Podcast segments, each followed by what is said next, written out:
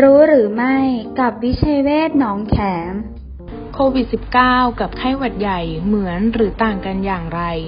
อาการของโควิด -19 ตั้งแต่วันที่ 1 ถึงวันที่ 5 มักจะมีอาการแสดงคล้ายไข้หวัดใหญ่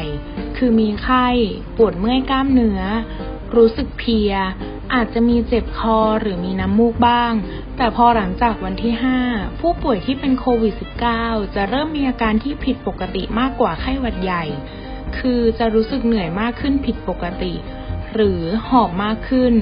บางรายจะมีอาการคลื่นไส้อาเจียนและท้องเสีย ไข้หวัดทั่วไปจะมีไข้ 3-4 วัน แต่อาการจะค่อยๆดีขึ้น มีอาการไอ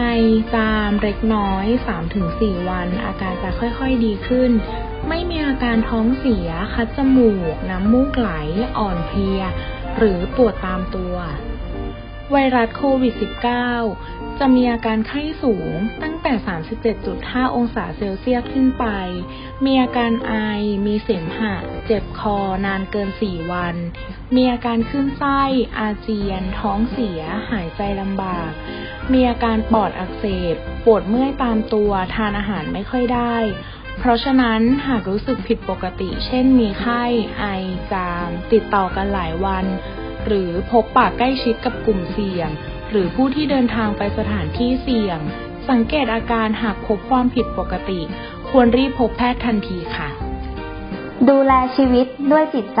โรงพยาบาลวิชัยเวชอินเตอร์เนชั่นแนลหนองแขม 02 441 6999